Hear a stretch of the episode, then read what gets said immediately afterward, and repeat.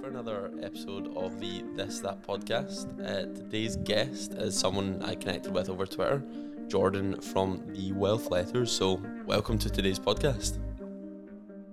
Hey, thanks for thanks for having me on, Liam. I I know we were joking a little bit here uh, about the time. I know it's early for you on a Saturday, so thanks for thanks for doing this early. And it's it's just the afternoon here where I am, so I appreciate you getting getting up early and talking with me. Of course, it's all all part of the fun is getting up early, getting it going. Anyways, I usually work early in the week as well, so it's all part of the the hustle. Um, I was going to ask. I wanted to start things off uh, a little bit different. Um, always asks my guests to get a little bit like kind of creative. Um, to to start with, so I was wondering if you could describe to me your ideal day, and what are like the three pillars to that is it family? Is it religion? What what are the three pillars to an ideal day? What does that look like for you? Mm, that's a good one. Um, yeah, I mean, as you can tell, so I got in the background here. I've got all my kids' toys, and and I got a cat walking in the background there. So yeah, I mean, family is family is certainly uh, a pillar of that, no doubt about it. Um, so yeah, my ideal day would be you know, just spending some time with my wife, with my two young girls. Um, you know, they're young, so one of them is one of them is about to turn one, and one of them is just over two. So, um, you know, when I enjoy my day with them, it's usually you know playing in the yard, playing in the basement. Like I say, I've got a bunch of toys in the background, as you can see. But uh, yeah, just spending time with them is is is where I find that I'm most happy. Mm. Um, another piece of it, I haven't been great at it as of late, but um, so my full time job that I do, I'm pretty active, and so and I get started pretty early, so I haven't been able to do um, a lot of workouts as of late. So I know you do you like to do that too. You like to get in the gym. Um, so when I'm able to get to the gym or I'm able to do a workout, it just sets my day up for success in that way too. I feel better. I'm I'm I'm up and I'm at them. I'm going. Um, you know, so I definitely would like to have a workout involved in my day. And then, yeah, just on the on the faith side of things, I you know I'm a Christian. I believe um, in that, and it's kind of that same thing when I can start my day early with you know a reading or a devotion or something like that. Uh, it just kind of gets my mindset into play, kind of in the right in the right mode because you know you get up. I'm, I'm sure you're aware. You get up early. You've got to get ready for work and before you know it, you're just kind of you're kind of going fast and furious, and the day can fly by, and you wonder, mm-hmm. okay, did I did I really kind of stay in the moment? So yeah, for sure, family, a workout, and then some sort of a a devotional to kind of ground me. That is a that is an awesome trifecta. I want to let's let's jump into each of them. I want to jump into family first because sure. I'm I'm 23 years old, so I, I feel like I'm a long way off having kids. Um, it's not really on the horizon for me just now, but more and more recently, I've been thinking about just fatherhood and the possibility of that. So I was wondering if you could take me back to your own story about maybe when you found out you were going to be a father and what what was happening in your mind at that point. If you could just take me back to what that felt like when you found out that you were going to be a father. Sure. Uh, yeah. So we, my wife and I, we did not we didn't have our first kid until I was um, I was almost 30. So which is kind of odd because in my family, I guess my parents and, and some of my relatives, they they all started families relatively young, you know, probably around your age actually, and maybe even younger. And so I guess I from my family standpoint, we, we did it a little bit different. They were even asking, do you like kids? Do you want kids? Do you want to start a family? You know, I'm 30 years old. I don't have a kid yet. Um, you know so for me i was okay not having kids right away because i was you know i was still in college. I'm still um, you know figuring out you know basically what i'm what i'm doing with my life where i'm going. Um, and honestly i really enjoyed the time with my wife in our 20s we you know we were working full time we had uh, a busy schedule but we got to come home from work and and we just got to kind of do what we wanted to do together. We didn't really have to have a schedule or anything like that. So we really enjoyed that time of our lives. Uh, but then, yeah, as we kind of got into our careers, we got set. Um, that's when we decided, like, hey, we we've had our time and our fun, and you know, we'd like to start a family. Not saying that having kids isn't fun, but uh, it definitely is a is a change of pace. You know, it's a change mm. of pace. So don't don't yeah, don't worry. You're 23. Don't you don't need to rush those kids yet. Don't worry about that. enjoy enjoy your life right now. but yeah, to answer your question on just being a father, it was uh yeah, it, it it's hard to say like you ask people like what's it like what am i am i going to be ready for it um, how am i going to feel and my older brother made a good point to me he said don't feel bad you know when your child is born your first child not to know how to feel especially as a guy. I mean mm. the mother is uh, they've got that natural connection with their child because they carried the child for nine months. They you know the, the woman just kind of has this different connection with their kid than a guy does. And so yeah i mean we when i found out that i was going to become a father i didn't know how to feel. You know it was like wow i'm going to be bringing a kid into this world. And then when my child was born it was it was such an amazing surreal feeling but it was also a feeling that i was uh, you know i was worried i was happy i was excited i was you know so so the the feelings for me anyways were all over the board they were all mm. over the board that's i suppose that's somewhat nice to hear from my standpoint as well um just that there's not as much pressure on it to feel incredible about it. Did you notice a shift in your mindset to responsibility now that you were bringing kids into the world? Or were you already pretty responsible for yeah. things by that point? Yeah. I mean, I, I think my wife and I were, we've always, I think we've always been quote unquote responsible. Mm. Um, you know, we, we've always had a pretty decent handle on our finances, on, you know, our education, on furthering our education, whatever, eh, whatever that entailed. so I think we kind of always had a good grasp on that. But yeah, when you, when you realize like, hey, I have a kid coming into the world, there's no more thoughts of, you know, hey, we get home from work, we're really tired. Like, let's just order up a pizza and let's just binge watch some shows and and some movies and you know and so I, I guess from that standpoint, there was a little bit more of okay, I have to kind of be a true adult now. Like, yeah, we have our jobs and we have our finances line, but okay, now now we're gonna be having kids too, so we're gonna be that true adult or that true mom and dad. Um, but honestly, having the kids, it, nothing nothing dramatically has changed in our lifestyle other than you know maybe we can't binge watch as many shows as we want. And now I'm going to be watching. Uh, I watch Frozen quite a bit. The movie. I don't even know if you know what Frozen is yeah. all about.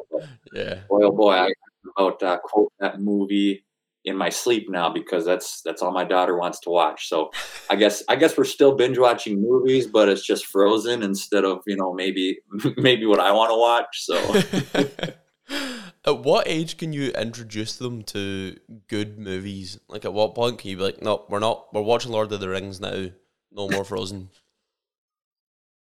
Yeah, yeah, right on. Gosh, I that's a, that's a good question. I think I might have to push the envelope on that one because I love my daughters, but boy, oh boy, I'm about ready to be done with Frozen. So I'll, I'll have to. Uh, I think I'm going to start that process pretty soon here. Yeah. I think that would be if I if I was in your situation, that would be I would uh, be introducing them to good movies and good music from a young age. But no, no, no Baby Shark for you anymore.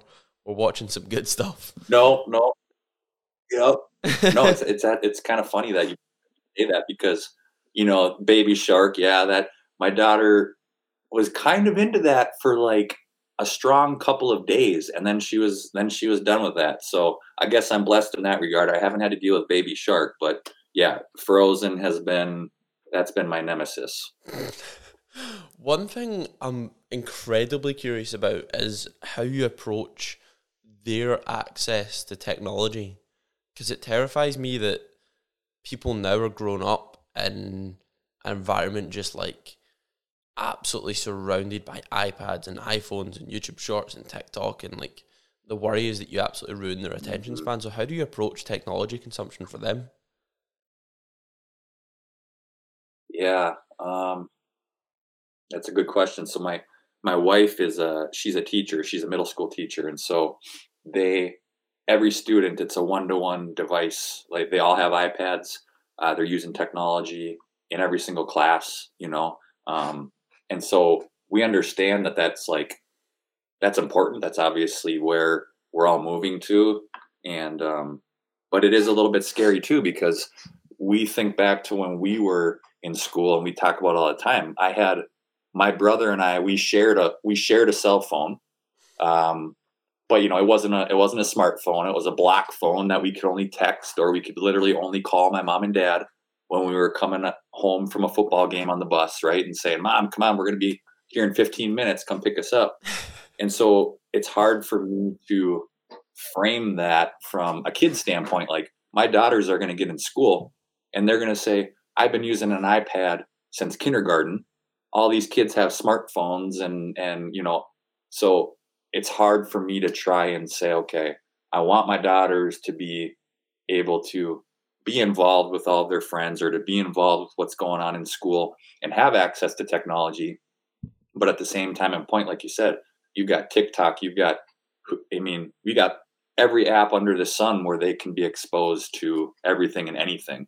And so that's a, that's a balance that we're, uh, you know, we're talking about as a, as a husband and wife. We definitely want to be able to give them access to that, but just also protecting them earlier on in life too. Like we don't want to shelter them.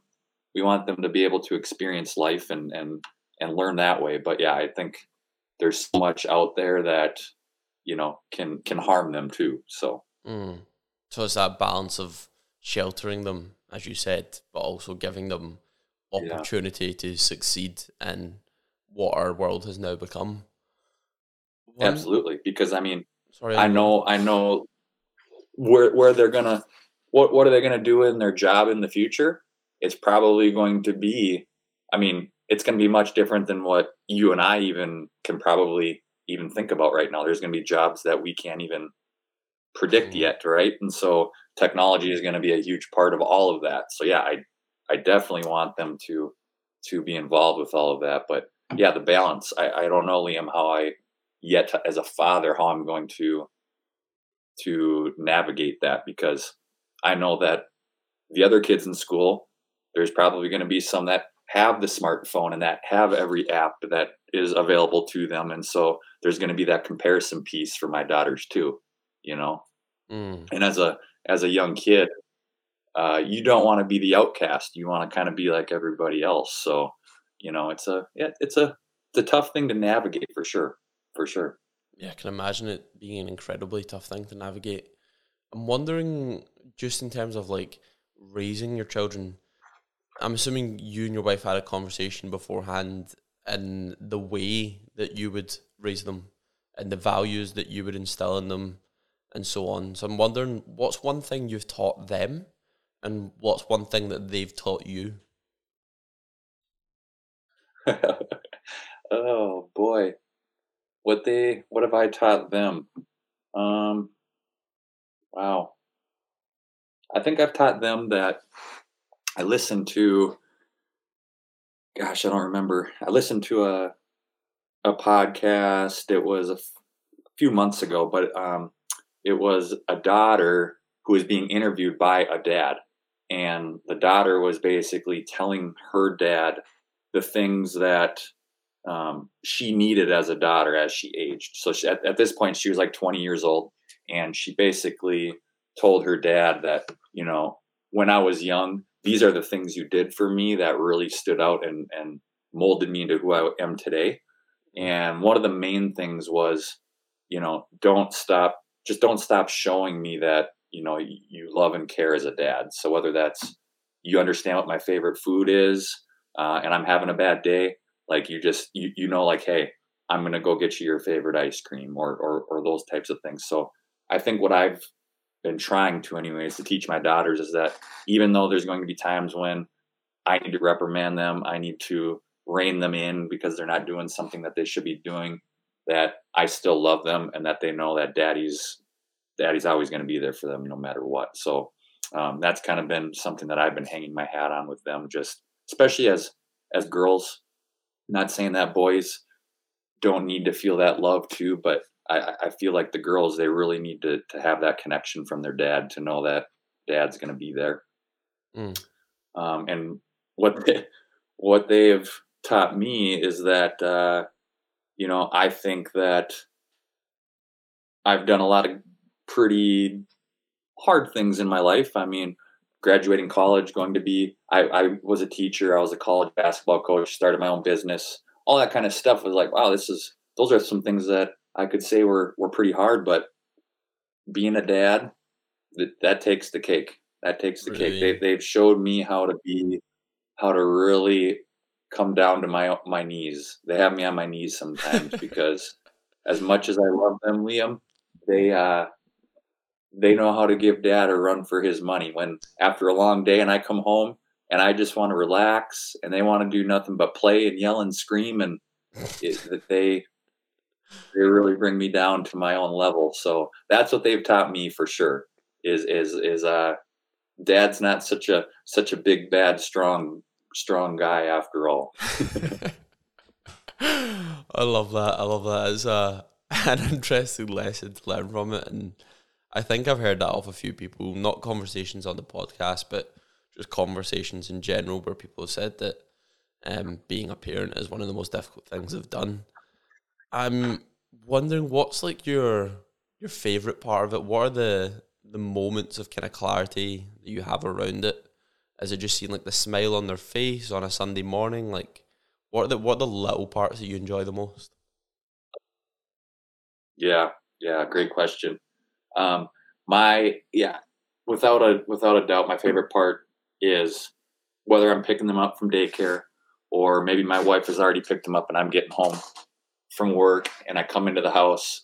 Uh, my older daughter, you know, just hearing her say "daddy," come running and saying "daddy" and coming running to my arms.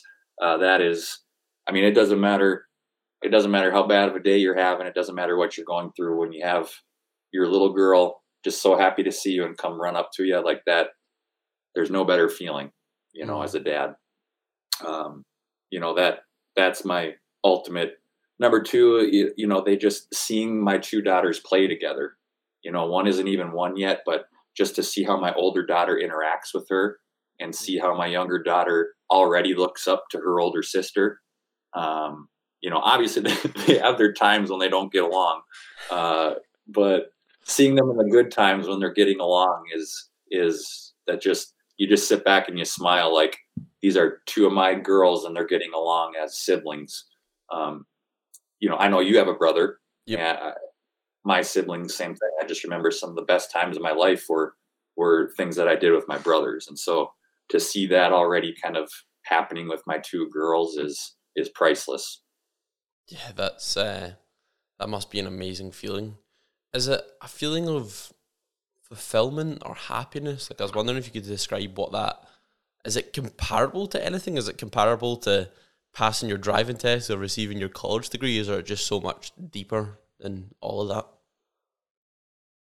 Yeah, yeah, it's a good question too. I think there's similarities for sure. I mean, like college, for example, or maybe you get your first. You've been working hard at um, you know you've been working toward a job or an occupation and you finally land it. I mean there, there definitely is similarities in that regard that you just feel that accomplishment. Um, but yeah i i don't know if deeper is the right word. I i think that's probably the best word that i can come up with is is that yeah that that sense of happiness that uh, when your daughter says daddy or my daughter even says my name sometimes now she says you're Jordan, you know, like there's just certain things like that where it's like, I mean, why are you calling me Jordan? I'm daddy, you know, and, mm. and just it's, it's, it's weird little things like that where you just feel true laughter and, and joy. You know, I, I think when you, you graduate college or you get a new job, I, I think there's happiness, but I think it's just more of, uh, you're, you're kind of more inward looking saying like, I did that you know. Mm-hmm. Whereas with this with my girls, it's like it's pure smiling and joy like like that's just that's the only feeling you have is deep joy so i don't know if that answers your question but um you know i i don't i don't have a better word than that yeah it's just it's kind of like a, just a deeper joyful feeling mm, that definitely does answer my question do you think people should always have kids in a family if they can like what what situation mm. should people be in before they have children, in your opinion? oh boy. Uh, if my younger brother listens to this, I would say, as an example, maybe he, maybe he's not in a position that I would advise him to have kids. And the only reason being, you know, him and his wife, they love to play uh, volleyball. They're in volleyball leagues. Mm. They go they're playing volleyball like every night of the week, right? And they're traveling and doing different leagues and all this and that. That's what they love. Um, and I and I could I absolutely love that they do that because it's what they do together and they enjoy that together as a couple. Um, you know, if they were to have children, like that's they're still going to be able to do some of those things, but they're not going to be able to do that every night of the week, you know. And so I think if you're going to have kids, you you just do have to understand you know what is my lifestyle right now? And am i ready to have that change to a degree? And if you're not you know i, I would say then yeah you probably should think about waiting a little bit longer. Um, you know financially i i really do feel that you should have some stability financially. Um, you know most most of us here in the states we're going to have health insurance you know so most of the medical bills are going to be covered here.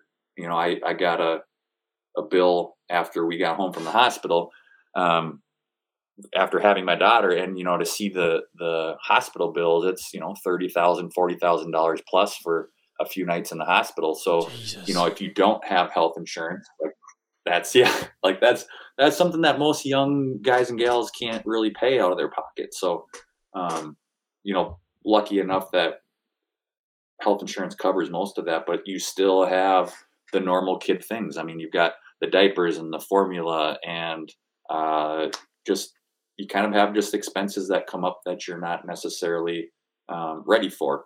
Mm. So do you need to do you need to have a a bunch saved up? I no, but I do think that you need to be pretty stable on a financial front in terms of your job and that sort of thing. It, it, that's just my opinion to kind of go into parenthood as ready as you can. Obviously, we can't predict what's going to happen, right? I mean, I could lose my job tomorrow, let's say. So there's going to be some things that you can't always control, but I would say yeah, in a perfect in a perfect world, I, you know, look at your lifestyle. Are you ready for that to change? And, you know, are do you feel pretty stable financially? Mm. Have you saw any cases of people that weren't ready at all but had kids and it then changed them? or for the better or for the worse? Yeah, yeah, you know, um, for the better, for the better. I, I can't, I honestly can't say uh, that I've, as I'm thinking, there's no nobody has come out for the worst. You know, I I don't know of anyone who had kids, whether they were ready or not, where it's turned them into a more negative direction. You know, I in every case the kids have changed them, but but changed them for the better. Whether that's they decided that hey, I really need to to focus on my finances. I really need to get my you know my financial picture uh, in place for my kids or or whatever that may be. Um, but yeah, no, that that's a great question, Liam. I didn't I didn't think about that, but now that I now that I reflect on that, yeah, the kids have always have always made a, a positive impact from from what I could tell. So it's, it's interesting you say I think that. that's just human. I think that's just human nature. Don't mm. you think? Like uh, we're we're just humans. We're built to we're built to be together. We're built to be as part of a community. And there's something about it when you're like, I I don't want this sounds bad. I own that child. I, I mean that like that child is yours. You mm. you you brought that kid into the world, and so I think yeah, it just is. It's it's human nature. We adapt to our situation. So you know, having a kid is is is a huge change, but we learn to adapt. Yeah, it's so interesting that like people can go from a lifestyle of like partying and not really having responsibility, then they have a kid and their mindset just shifts. I just find it so interesting mm-hmm. that we mm-hmm. can just adapt so quickly to it. Do you think there's a deterioration in family values in recent years? Say it again. I'm sorry. I, I, I blanked out. I appreciate your honesty. Do you think there's a deterioration in family values in recent years? Hmm.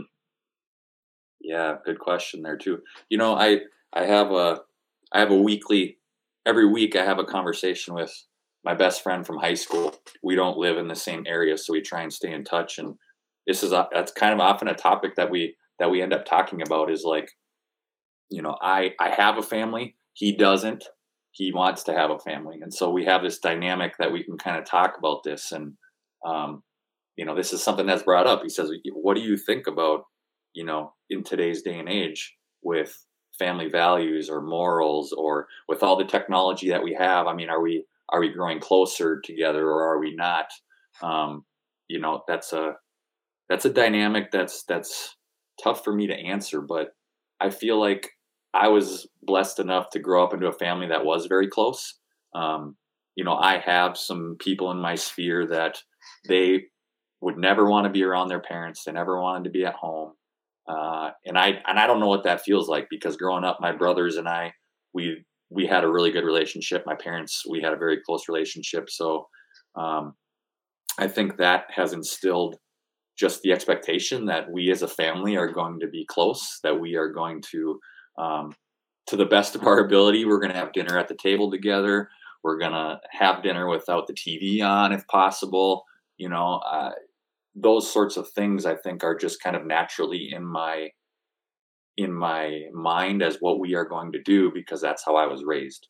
Um, mm. You know, so I do think though that it's it's it's going to be or it is a fight to keep those morals intact now because of all the access that we have to outside sources. I mean, I'm not not even from my children, but even from my standpoint, right? Like, how easy is it for me to get on my phone and check the news or whatever I'm doing, and that just takes away from my girls, right? Like mm-hmm. my girls can see, hey, dad is looking at his phone, he's doing this, like that must be okay. And so it really is going to be a battle, even from my point, just to show and model that we can be present together, that we can focus on being a family. There's time and place for technology and phones and all that stuff, but you know, we need to also have our time as a family too. So what's what's something that you're completely I can't find the word for this, but like what's one thing that you really want to instill in them or have for themselves as they get older? Is it the financial stability? Is it the possibility that they can do anything? Like what's one thing you want them to know as they grow up? Yeah, I think so. I wrote my I wrote my daughters a letter, and uh, that I, I'm want I'm obviously I hope that they read as as they get older that they that they think I'm cool enough as a dad to say, hey, what what kind of a letter did my dad write me? Mm. But yeah, I wrote a letter to my daughters, basically kind of outlining to them some of the things that I've gone through in life. You know, some of the things that I've found to be worthwhile. Basically, trying to to hopefully instill in them some things that they can that they can forego in life that has been hard for me. And I think the biggest thing is uh, comparison. I mean that that's been one of the biggest things that I've struggled with. Comparison in terms of, uh, you know, what am I doing as a, an occupation? How much money am I making? What do I have? The whole possessions kind of worldly things, if you want to call it that. Um, you know, I've always been a perfectionist. I've always been, you know, kind of one of the tops in my class in education, uh, on the basketball floor, whatever that is. I've always strived to be the best. And so when I kind of look at my lifestyle or I look at how much money I'm making or where I'm at in life, I find myself really comparing all the time. It could be, it could be in, in from the people around me. It could be, uh, you know, I like to listen to podcasts all the time, which is great. But I can also hear stories of guys who are, hey man, they 28 years old and I'm already a millionaire. Um, you know, I can find myself getting into some of that comparison really quick. And at the end of the day, that just it, it steals your joy. And so for my girls, I I would like to be able to instill in them the idea that hey, it is okay to compare to some people in certain regards. Like maybe maybe there's a person that you really look up to them because you know they have some really strong qualities that you like. Like absolutely compare to those things. But if all you're doing is comparing all the time to yourself or your current situation, you just you don't have joy, you don't have happiness. Mm. And so that's kind of been the biggest thing for me that I've been navigating as I've as I've aged that you know what you know maybe maybe my life hasn't gone necessarily as I thought it was going to be when I was younger. Um, but that's okay. Like I am in my situation right now. I'm blessed with a with a happy family two beautiful girls a healthy um, relationship with my wife. And so there's there's a lot of blessings that I have that from the outside looking into my life there's a lot of good things that other people see too.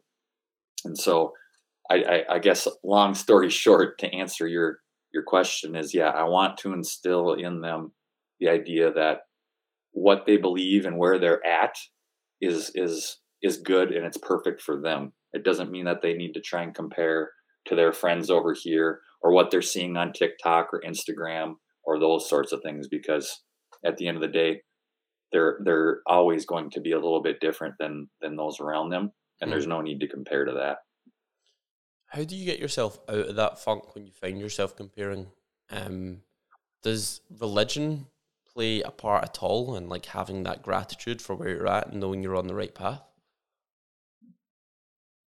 To be honest i, I would say that that's that's pro- that's honestly the number one way that i can navigate that is is my spirituality. Yeah because i mean what gets me to kind of get grounded again is i'm i'm i'm prone to success. I'm prone to yeah i'm wanting money. I'm wanting you know to be uh considered successful by those around me all those things. That's that's me as a human.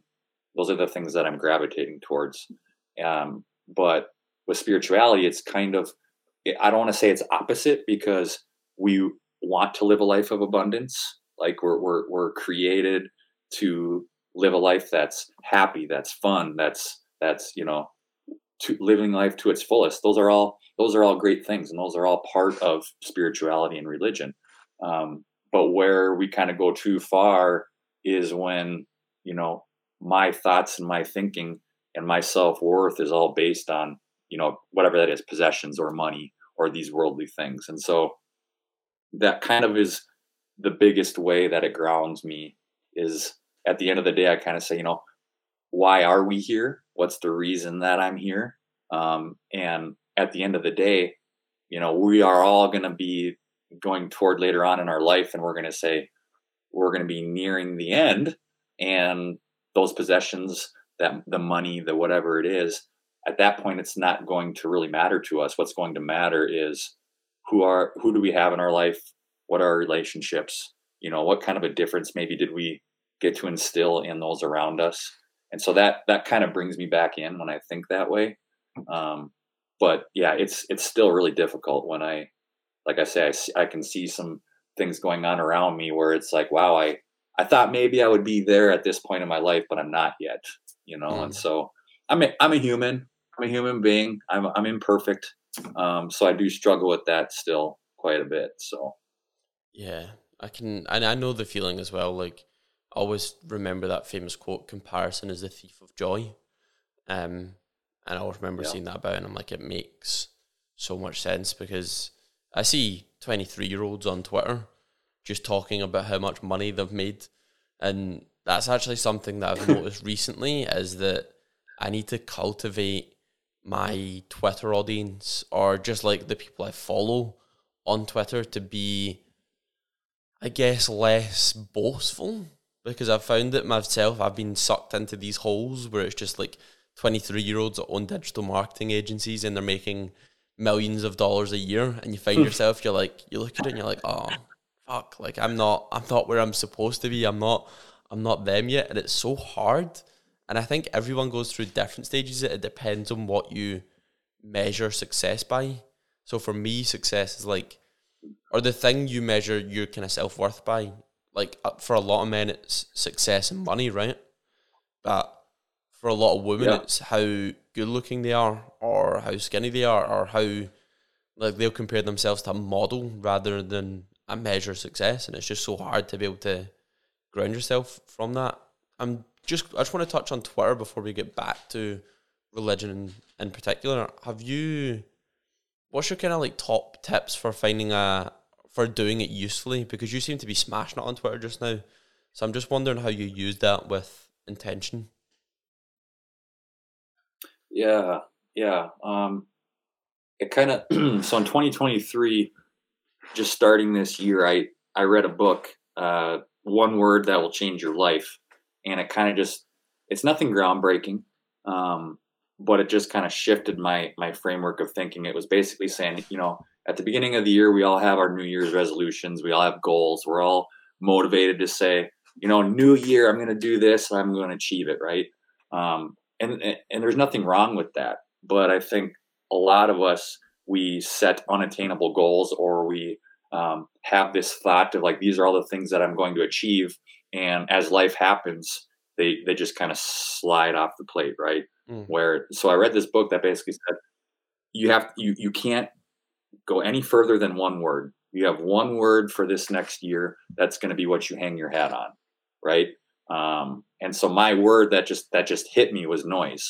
And so how that hit me was I I have so much that I'm bringing in on a daily basis, whether that be from podcasts or like you say Twitter, um, the news. There's so much noise being thrown at me that I I can find myself being over overflowed with just garbage basically.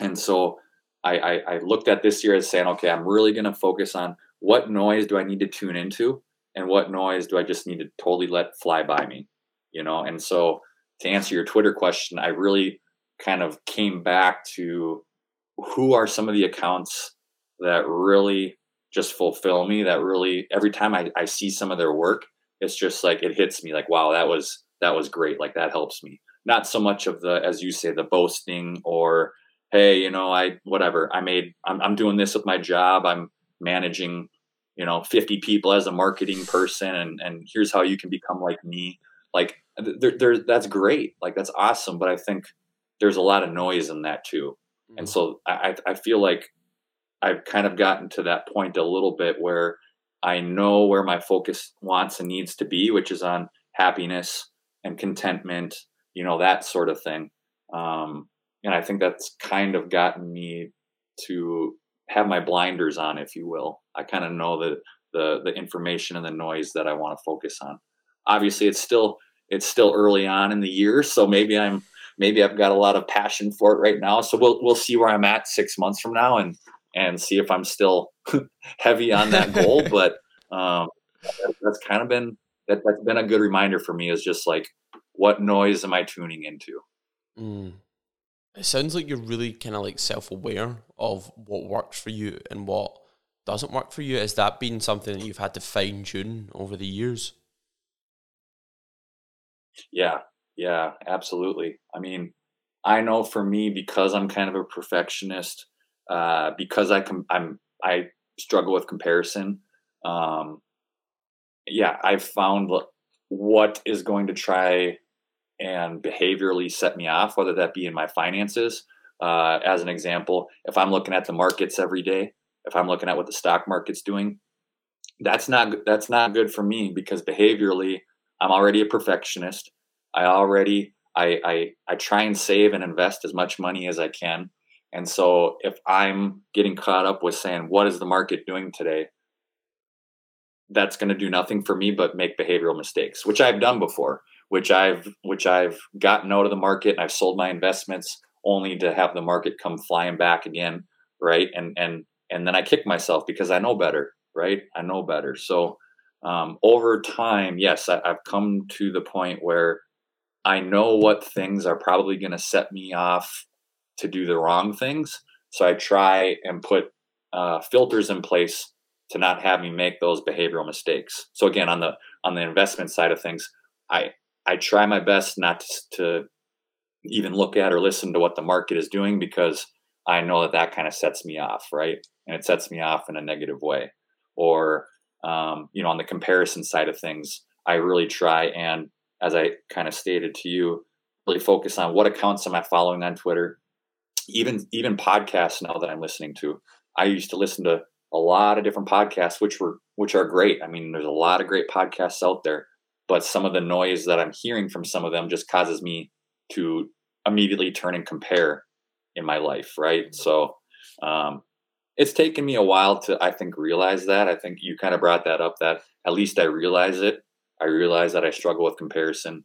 I struggle with some behavioral mistakes if I let myself get caught up in some of that stuff. So um, yeah, I've I've done I've gotten to do a much better job now at filtering basically what my ears are hearing or what my eyes are seeing. Mm. That's so interesting that that comes with age, and I think I think most guys that um, have somewhat a bit of ambition within them to do well suffer with the same thing. It's just like it's part of the the psyche, unfortunately. I'm wondering with all of this, how does religion play into like your self belief that you're on the right path? And I'm just wondering like what what importance does religion play in your life and how, how it affects your your day to day? Yeah, yeah. You know, I think it, it is a deep question. Religion, religion is a is a. I mean, it can be a hot button. It can be a hot button issue, mm. but when I think about it, like from the highest level, I think if I didn't have this belief, excuse me, if I didn't have this belief in what I believe in with my religion, I would think about how empty I would feel not only as a person, but like the whole meaning of life. Like we're all striving to, you know, get a better job, to make X amount of money, to save up, to have a family, to to do all these things. And I just think at the end of the day, if there wasn't something beyond all of this, what is what is the point of trying to be good in this world or to raise great children or to be an ethical person? Um, you know, I, that does really kind of guide my thoughts on where I am at in life because when I was your age, right, or even younger than you, I'm sitting here thinking like these are the things I want to do. I want to be a whatever. I want to go on to be a, a, college basketball coach, and that's what I want to do with my life. And um, you know, when when those things don't happen, if I didn't have my religion, I would really start to question like, you know, what? Why do I even care about what I'm doing in life, right? Um, you know, I I do understand that religion is about it is about faith. It's about something that you don't see, and so I know on the other side of the coin, there people can say that hey what if what if there is no religion what if there is nothing further and beyond right um, and that and that's a logical thing to think too i i, I do understand that but um, you know for me i do believe that there is a path set out for each and every one of us right that there, there's there's a path that's going to be the one that we're go- going to end up taking we don't know what it is right now and sometimes we get frustrated by that. But I just, I personally believe that we're all interacting with others in, in the way that we're meant to. We're all going down a path that we're meant to, even if it just it doesn't make sense to us. Um, so that has helped frame my my mindset to be more okay with with where I'm at. If it's if it's something that I am doing now that I didn't envision that I would be doing when I was younger. Mm. It must be amazing, like just having that that constant purpose because that's what's really evident from what you've just said is that there's this ever knowing, everlasting purpose behind everything through that religion. And I'm personally not religious myself, but I think that yep. everyone, regardless of whether you are, whether you aren't, it's like everyone's just looking for a thing to commit themselves to, like that purpose, that fulfillment. That's I think that's what we're all searching for. No one's searching for happiness. Even if people do buy the Lamborghini and the big house and stuff, they'll find themselves empty because they've not fulfilled what that purpose is. And it translates differently for, for everyone. I'm wondering in terms of like your social circle and your friend groups and stuff, what's the split between religious and mm-hmm. non religious? Yeah, good question. Um, oh, yeah, good question. I would say, I would say I'm, you know, my social group, 75% religious, 25% not. Mm. Um, you know, uh, actually my, my closest friend was, he was always, you know, he was religious if you wanted to call it that, but it hasn't been until about the last year or two that he's really he's really come to a point where he's wanting to know more um, on that on that front. So that's been really fun to just kind of to talk about those things because at the end of the day, what we talk about in life are our struggles, right? Like if I'm talking with my good friend, yeah, we get we we talk about the good things that are happening, but we still kind of always gravitate to what am I struggling with? Why why am I struggling with comparison? Why am I always thinking about wanting more or wanting more money or whatever it is? um, you know, I that's been really fun to bring that out of him. But yeah, to answer to answer your question, we we kind of end up gravitating toward our own beliefs, right? Or those that we feel comfortable around, or those that agree with us, maybe, right? So, mm. um, you know, I, am sure that's part of it, right? Like I, I'm probably more gravitated towards that have this people that have the same views as me. Um, although I also think about it too. What do I have time for? Like I work all day, you know, I'm with my kids at night. So outside of, of my workplace and my kids, I mean, we go to church on Sundays. Um, and so I really don't have a whole lot of access, if you will, to those that maybe aren't religious if you if you want to call it that so it's probably you know not a fair not a fair percentage because i don't necessarily put myself or have the opportunity to be in mm. in and amongst you know population like that. Does that does that make sense, or is that totally? Yeah, no, that that hundred makes hundred percent makes sense. If you've got your family and you've got your job, your church on Sundays, there's just less time to be able to run right. around seeking out atheists out in the wild and striking up conversations with them. you know, that's fun. That's fun. And that's and you know what? That here's the deal, and that's that's the hard part about you know I you know I'm a Christian. I believe in in that, but the problem is a lot of us. When I say us as Christians, we do it the totally wrong way. Like the way we live and and how we talk to other people. Like there's a lot of times, Liam, where I would say if I if I was if I didn't believe in religion and I looked at some Christians or some people who, you know, believe if you want to call it that, I wouldn't I wouldn't become a believer either because of their actions. Their actions and the way they talk and, and how they present themselves, it doesn't line up with what they're preaching. You know what I mean?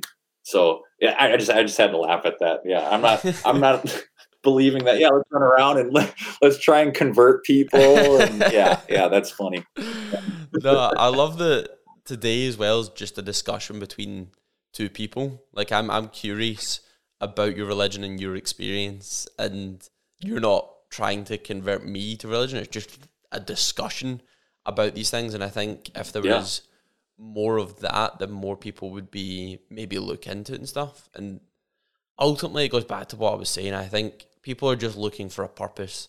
And if they can find that in something that instills them with good values, if it instills them with family values to take care of people, stuff like that, then that's awesome.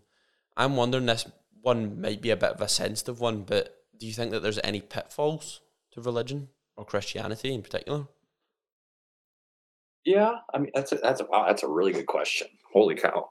Um, I think I think that one can get um, maybe quote unquote full of themselves, right? Like, you know, as a Christian, as a Christian, we believe that uh, you know, there is only one God and there's only one way to heaven and, and, and that sort of thing, right?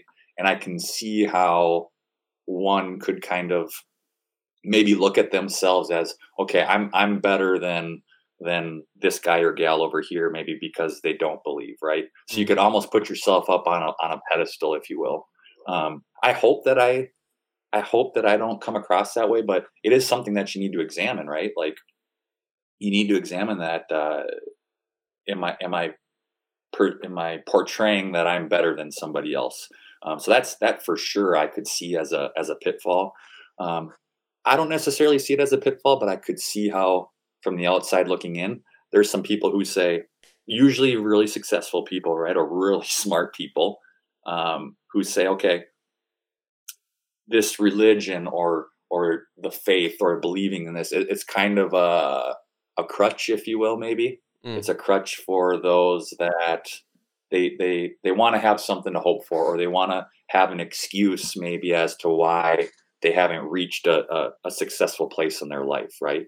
Um, so from that standpoint, like I could see other people who are really pursuing the ultimate level of success in life, how they would say maybe faith in Christianity or religion could hold you back, right? Because my mindset is like success is great and stuff, but that's not the that's not the only goal in life, right? Mm. Whereas if that's your only goal in life is to reach the pinnacle of success, religion probably would hold you back from that. Yeah, it's so interesting that you say that because something I've noticed like trending on my social medias, of which I don't really use much. I have Twitter and a basic Instagram for the podcast, but something I've noticed coming up time and time again is young guys that are incredibly successful but also believe in God. So it's just to be the contrary to your point, I've noticed that that's like a trend that's been happening. And I don't know it's because they know I'm not religious and they're like pushing this. I don't have yeah. you noticed that as well? Like more people talking about God in public? It is kind of funny. Yeah, you know, I think now that you bring that up, I do kind of notice it quite a bit more. And I and I'm not sure if it's because again, we have so much we have so much access to everybody and everything at our fingertips, right? Mm. So maybe we're noticing it more because we are around that many more people all the time. Um, and when I say around that many more people, just online, whether that's Twitter or like you said, Instagram, YouTube, whatever it is. Um, that's an interesting question. Yeah, I'm, I'm not sure if it's more people talking about God or if it's we just are accessing that many more people, right? That the numbers say we're gonna we're gonna see and hear more people talking about God. I, am I'm, I'm not sure. I'm not sure. Yeah, I, that's I, funny that you that you bring that up. That you noticed that. Yeah, I think it's like I, I've talked to a few friends and they've noticed it as well. Um, yeah. Even when like Andrew Tate was still a thing, I think he's gone now, disappeared from every feed. But when he was like popping off, there was loads. I started getting on like YouTube things about like Islam and stuff just like out of nowhere. Mm-hmm. It was mm-hmm. just like the algorithm was just like feeding you like what was popular. And just like I'm just working on right. that thought of the point is kind of like the algorithm recognizes what's popular at that point and then pushes that. So maybe that's like as weird that religion would be I guess just kind of like pushed in that way because it's like it's fed into the algorithm and the algorithm's like, right, okay, this is seen as popular just now. So God is popular. Sorry, interesting like yeah. little things I'm going down there, but it, it, seems to be that way that um it's fed into the algorithm in such a way that it that it is pushed. Just like an interesting insight to see. I could see that. I could see, I, I, and now that I think about it, you know, like I said, my wife, my wife is a teacher, and uh, ever since you know COVID happened in 2020, everything in the school is different. Like she's lit she's like literally second guessing like can I do this anymore, right? Because just so much in the schools have changed from how they teach to class sizes to to all that stuff, right? And so um, you know, COVID really made a made a made a big impact on the world, right? So mm. I, who knows, man? Maybe maybe the algorithm has changed now since that kind of happened, and people are are like you said, we're searching for purpose and happiness and, and, and meaning, right? We we all were shut down for how long and wondering like, man, I'm sitting in my house, like, you know, what what am I going to be able to do with my life? Like, what is what is the true meaning and purpose? So yeah, maybe maybe the algorithm picked up on that. Yeah, it's interesting that you're saying that just about like the introspection um, due to COVID of people kind of looking at their life. I also think like due to COVID, people there was like a very big push. People realized that like being employed by an employer wasn't the be all and end all of things because there was obviously the massive push for remote work. People are a lot more loose with like leaving jobs and starting new ones. So maybe like that that image of like the all powerful employers kind of been shattered and people realize it that that like being employed by one company isn't all that and a byproduct of that is maybe looking for more purpose and religion in this particular matter. One thing I am curious about is yeah, I had yeah. had a little research through your Twitter and stuff, and one thing I picked up on, and purely from a selfish standpoint because it's speaking to me right now, you said a huge part of your transition to financial independence is due to mentorship. Can you tell me a little bit more about that? Yeah, yeah. yeah. I've uh, so yeah, I just think about pretty much everything that I've done and experienced in my life from you know uh,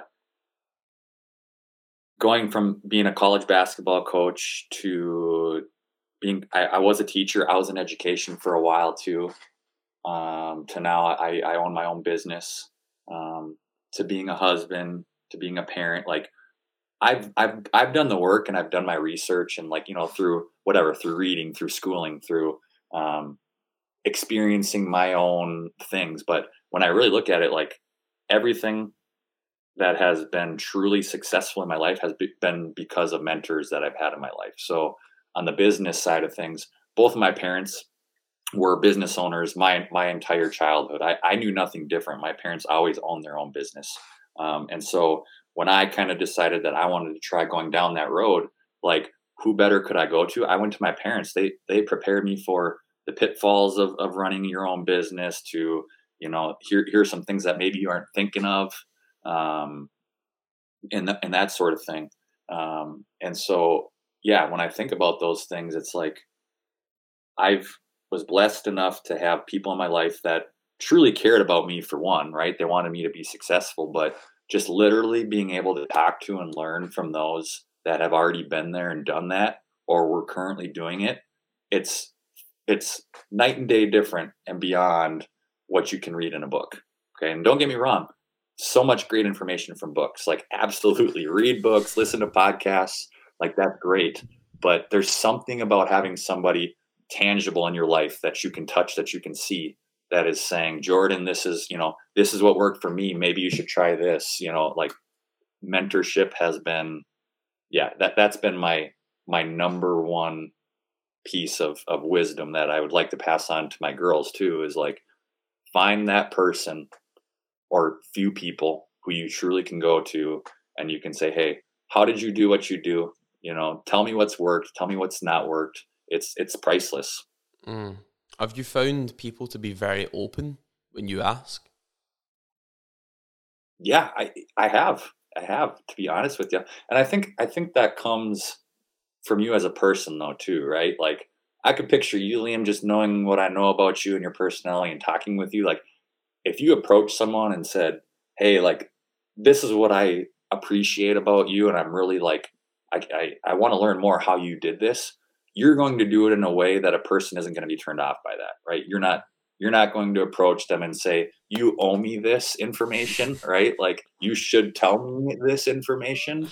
No, we're we're going to approach it in a way that's like, I really yeah, I, I just want to know more about how do you how you did this, but we're going to do it in a way where that person from the other side is going to want to share their wisdom you know mm. um, so i guess for me i, I haven't had any anybody turned off by that but i do think it's how you approach it too how you approach that person yeah just just in the way that you ask for assistance or help or i guess how you frame it as well and i think it's, it's a two-way relationship right i've not got any mentors just now but it's something i've been thinking about recently but do you? I mean, have you?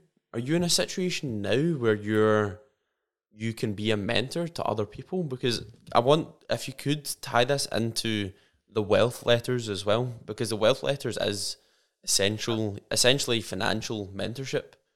So I'm just wondering if like if people approach you for mentorship, what do you look at yourself as and how does the wealth letters tie into all this? Yeah, so you know the wealth letters.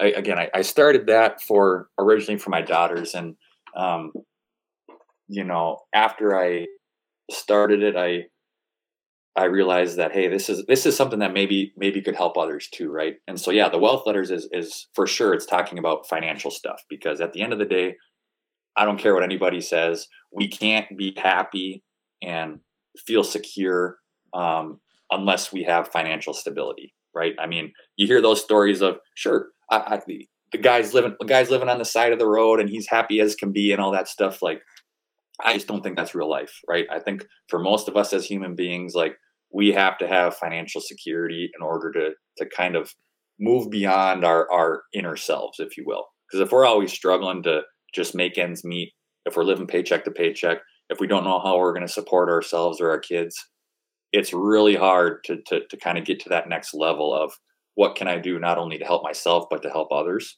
Mm.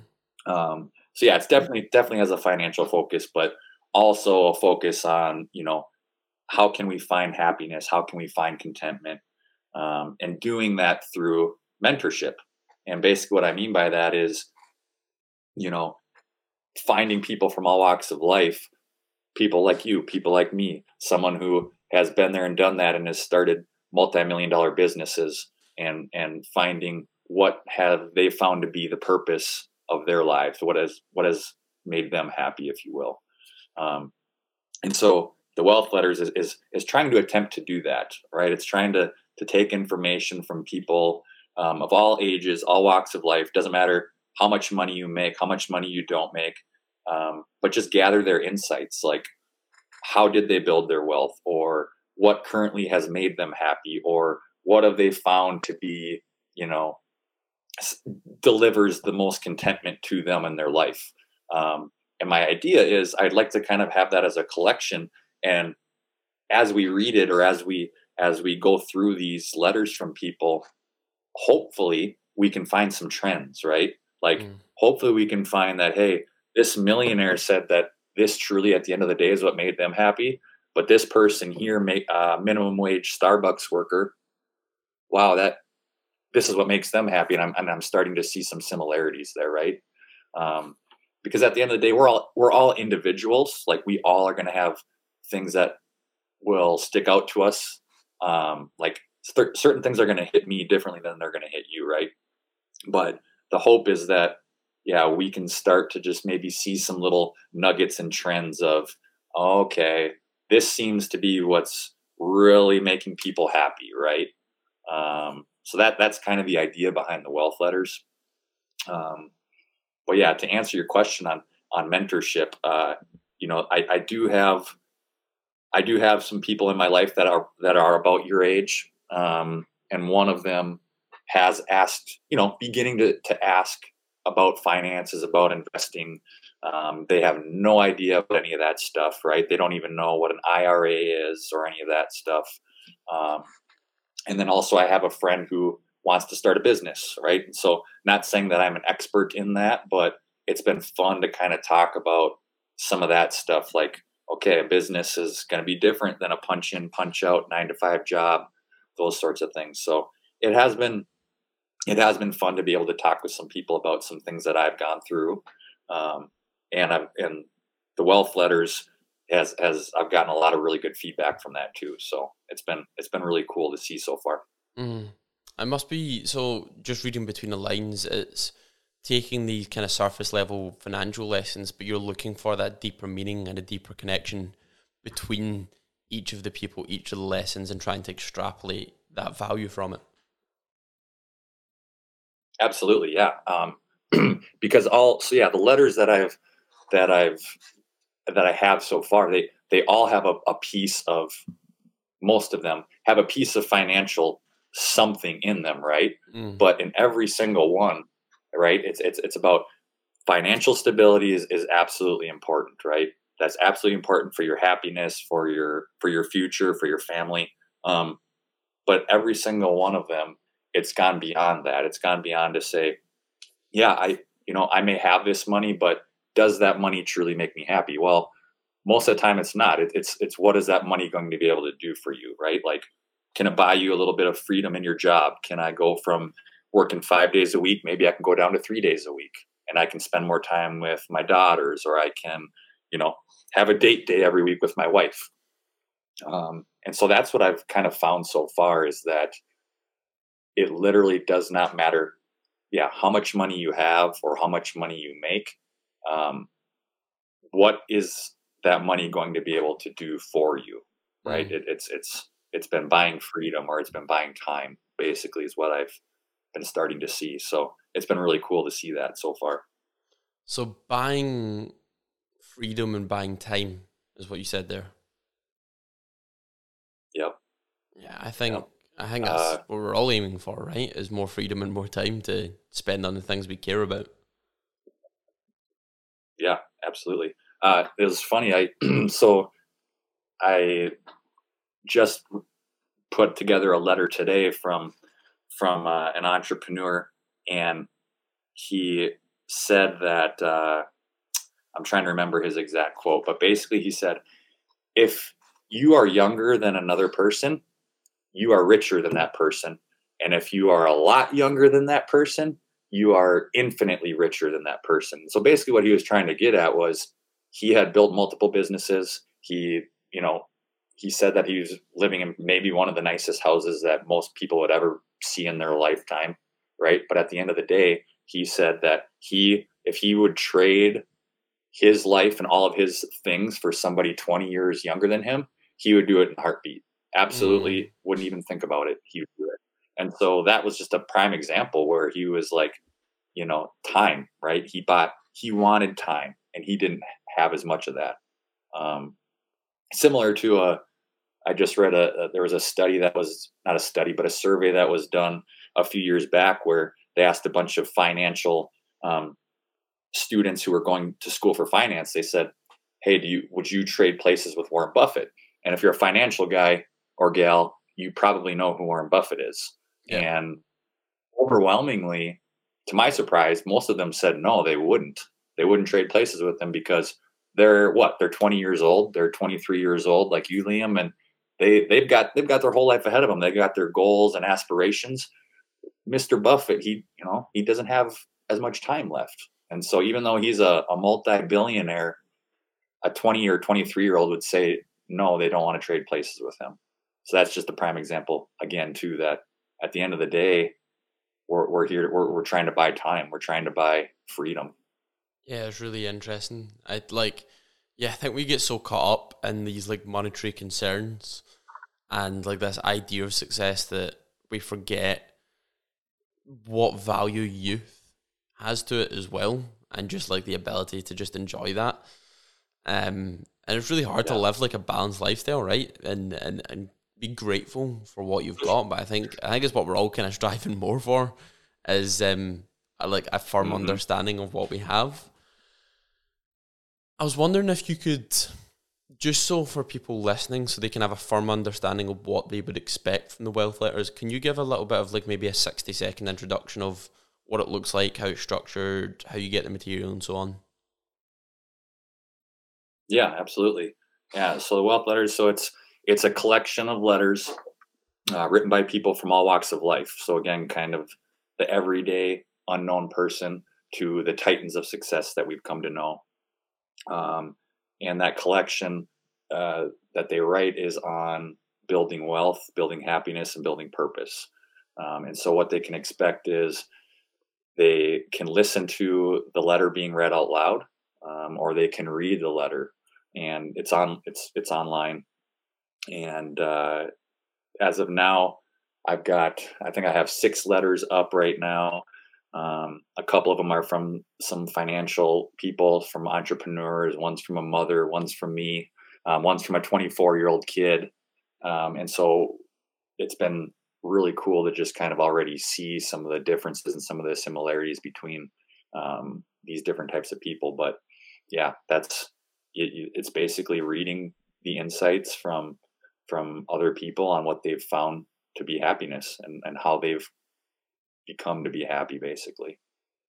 I love that. I think that's an awesome way of doing things and i think it'll bring a lot of value for people. I'm wondering what's the what's the plan for the next few years of both the wealth letters and for for you as a person? What's on the horizon apart from blocking out noise? Yeah. Yeah right. Apart from that. Uh, well so yeah my full-time job so i'm a i'm a cleaning contractor so um, we contract window cleaning gutter cleaning and pressure washing for for businesses and houses um, so my goals with that is I, or i've been this is my seventh year seventh year in business and over those seven years, we've come into a a, a niche, if you will. We kind of know the types of accounts that we want to do. Like we want to kind of focus on commercial clients, maybe over um, single residential houses, let's say. So my goals on the business side of things is to really hone in on what are the accounts that's going to be our greatest return, not just on our investment and our and our money, but on our time, right? Because at the end of the day, what you and I are talking about we want to have more time and more freedom. So if I can turn the ability to have my business be where maybe I'm only maybe I'm only in my business three days a week instead of the five that I'm in right now, right? So that's kind of my goal on the business side of things is to really focus on um, that uh, that return on our time and, and, return on our investment on the accounts that we're doing. Um, and in terms of the wealth letters, where I see that going, um, I would love, I would love, this is years down the line, is I would love to have it be a, a, a, collection, a book, an anthology, if you will. There's a lot of books out there that have collected letters, um, collected letters from people, from famous people, presidents, all that kind of thing. Um, but I, I haven't seen anything yet that is like a manual for kind of how not, on, not only to maybe uh, gain wisdom, but just I think at the end of the day, you and I talked about it. We all want happiness and contentment, right? Mm-hmm. Um, and a lot of what I see is is kind of like, well, this is the you you get happiness and contentment by learning from from these gurus and and the the the high class people, like all the successful people, right? But but what about us? Like I'm a I'm a middle class dude. Like I don't know. I, I guess I can take some some lessons from Warren Buffett but does that really apply to me because I'm not Warren Buffett, right? Mm. And so, yeah, my goal would be to to have a have a book that people could could read, a manual, if you will. That's literally just it's universal. There's it's it's it's every age. It's it doesn't matter what you've done, what you're currently doing. The hope is that we are going to be able to extract wisdom from that to find out okay how, how can i take some of this stuff from these people and apply it to me as an individual person to say, okay, this is kind of how I can find some happiness, right? Um, and then the ultimate goal with it is is there's a I've I've kind of looked at at um, some people who have looked into doing this and they haven't done it yet in the United States, but um, I would like to have these letters be read out loud by actors and actresses. So in an auditorium or in a in a theatrical setting, you know, where basically you have someone very skilled at at reading or at bringing out the life of the letters, um, and it becomes a production, right? That would be that would be the the the pinnacle of where I where I would see this going, right? Where people could come to a theater and listen to these letters being read out loud by you know Liam has a letter in there alongside of you know Warren Buffett has a letter a letter that's written. Um, yeah, that's that's ultimately where I see it going. That would be my goal there. Well, who would you have um, reading your letters aloud? Would you have like Andy Serkis um, reading them aloud, or would you have like Morgan yeah, Freeman? What kind of voice would you go right? for? Yeah, I mean, oh boy, I yeah, Morgan Freeman. Oh boy, I like yeah, that would be Morgan Freeman reading. I love that guy's voice. Uh, yeah, no, I, it would be it would be cool to have a a mix, right? Have a a deep Morgan Freeman voice and then have someone else come out that's just totally opposite of that, right? Yeah. Because the feeling that you get from these letters when you read them, like it, the, the feelings are so different, right? You can just tell by the writer's style and what they've gone through that, like, wow, this this letter it has an entirely different feel and purpose than this one over here mm. right? And so yeah it it is interesting not only when you read it the feelings that you get but if you could apply that to different voices like you really can bring these letters to life. Yeah that's, that's awesome. I didn't like from the the surface i wasn't able to see what you've just told me now like just looking at your twitter and stuff and the the website for it i wasn't able to understand it on this level so i'm glad that we've got into this discussion and now i'm able to understand what you're actually building with it and i think it's such an important point. Like something you mentioned there is having something that's universal and it's applicable and it's relatable. And I think that's so important because so much of the information out there right now is from gurus and people that are multi multi billionaires and that's what I found just listening to some podcasts. I'm like, I have no relatability to these people at all. And part part of the part of the idea for this podcast is I want to kind of humanize success. So I want to take people that are successful in different facets. I want to understand what they think success means. And I want to be able to like redefine people's understanding that successful people are just normal people. Like they're just normal people that did did something or are doing something um, and bring a more human aspect to it. I think just on the human aspect, I want to round off um, this podcast with asking you to reflect honestly so I'm sure you've noticed as you've listened to the other podcasts, I always kind of finish off the same way and ask my guests to kind of like be really human and reflect honestly on their character. So I've just got two or three questions here for you. What habit are you most proud of forming over the years? Hmm. I think, uh, yeah, I, I think I'm my planning. My planning has been has been my best habit, whether that's, mm. uh, you know, in my finances or, or my business or when I was in school, right? Um, I've always been uh, really, really hard on my planning. I, I mean, I, I like to kind of map out not only my day ahead, but maybe maybe I'm looking at my week ahead, right? Like what what do I kind of what are my main top one or two things that I need to accomplish this next week, and maybe what are two or three things that's like, hey, if I can get to this, that would be cool too. Mm. Um, so I do, I do think that planning, you know, just kind of mapping out, if you will, has been has been a habit that's really been a good thing for me. Awesome, I love that. And what thought do you struggle with the most? What thought? What thought Ooh. do you struggle with the most? And you can interpret that in whatever way you want. Yeah.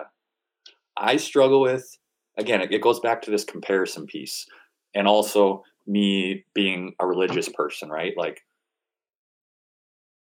I I'm supposed I'm I'm supposed to believe that we're here for a reason, right? That that God has a has a plan for me that, you know, I'm supposed to trust and that things are going to turn out the way that he has a plan for. But yet I find myself totally fighting that all the time, right? Like I want to be have more money. I want to do this with my life or whatever that is. And so the thought that I struggle with all the time is like, I'm a smart guy, I'm a religious guy, but yet I still fight these battles of humanness, right? Mm. Like these human thoughts that I want more, I want more. And when that when that's not what my my beliefs or my religion says, right? Um, and so I struggle with with the thought of if I'm so smart and I've been successful, why do I still find myself tugging and fighting at some of those those thoughts that I know are wrong, if you will, or I know aren't going to help me out in, in my life, and yet I still kind of let those creep in. Mm. I appreciate you sharing with that. That's um, an interesting insight.